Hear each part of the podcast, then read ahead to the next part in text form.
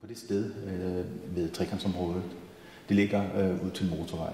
Folk kører forbi i 110 i timen, øh, og øh, marken er kolossalt stor. Den er måske 300 meter øh, dyb og så 800 meter lang. Øh, og øh, når man kører forbi øh, på motorvejen, så har du maks 3 sekunder til at kunne se værket. Det vil sige, at det skal kunne tale øh, ved øh, en split sekunds øh, møde med det. Og samtidig skal du også have øh, kraft nok til, at øh, man kan gense det igen og igen. Og dem, der kører på motorvejen, de kører som regel frem og tilbage øh, fem dage i ugen, øh, og ud over en. Så det skal ligesom have en, en, øh, et overskud øh, visuelt, formelt. Det skal ikke være en one-liner. Samtidig øh, er der også øh, et forhold omkring øh, dag og nat, som jeg var interesseret i. Øh, hvis øh, værket skulle fungere optimalt, jamen, så er det ærgerligt, hvis det kun øh, øh, var øh, fungerende i dagtimerne. Så øh, jeg har arbejdet med øh, belysning øh, og bemaling af, øh, de her øh, strukturer, øh, de her objekter, øh, og også øh, tilføjet nogle hængende lys, som øh, nærmest illuderer øh, de øh, kabler og øh, ledninger, som øh, forbinder masterne.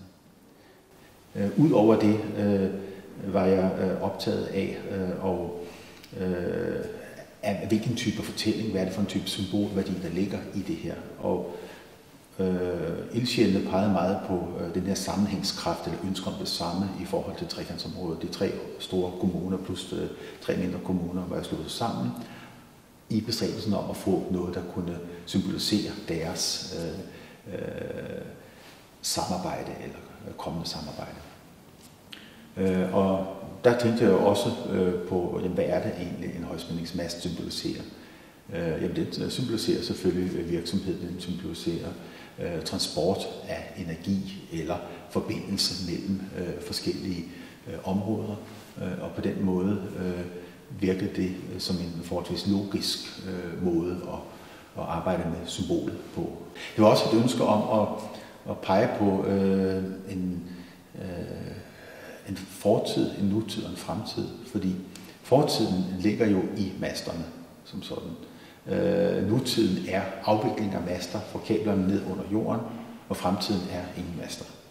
Så hvis jeg kunne sådan få den her, øh, den her treklang af, af tid øh, ind i projektet, øh, så kunne man også sige, at øh, øh, lige præcis der, hvor de ligger og hælder, og de er på vej ned, kablerne i jorden osv., så, videre, så øh, er det med til at sådan understrege lige præcis vores tid.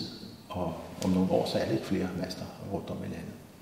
Så øh, jeg har ønsket at, at lave, øh, min ambition har været at lave noget, der er aktuelt, men samtidig noget, der peger den ene retning øh, historisk tilbage og frem.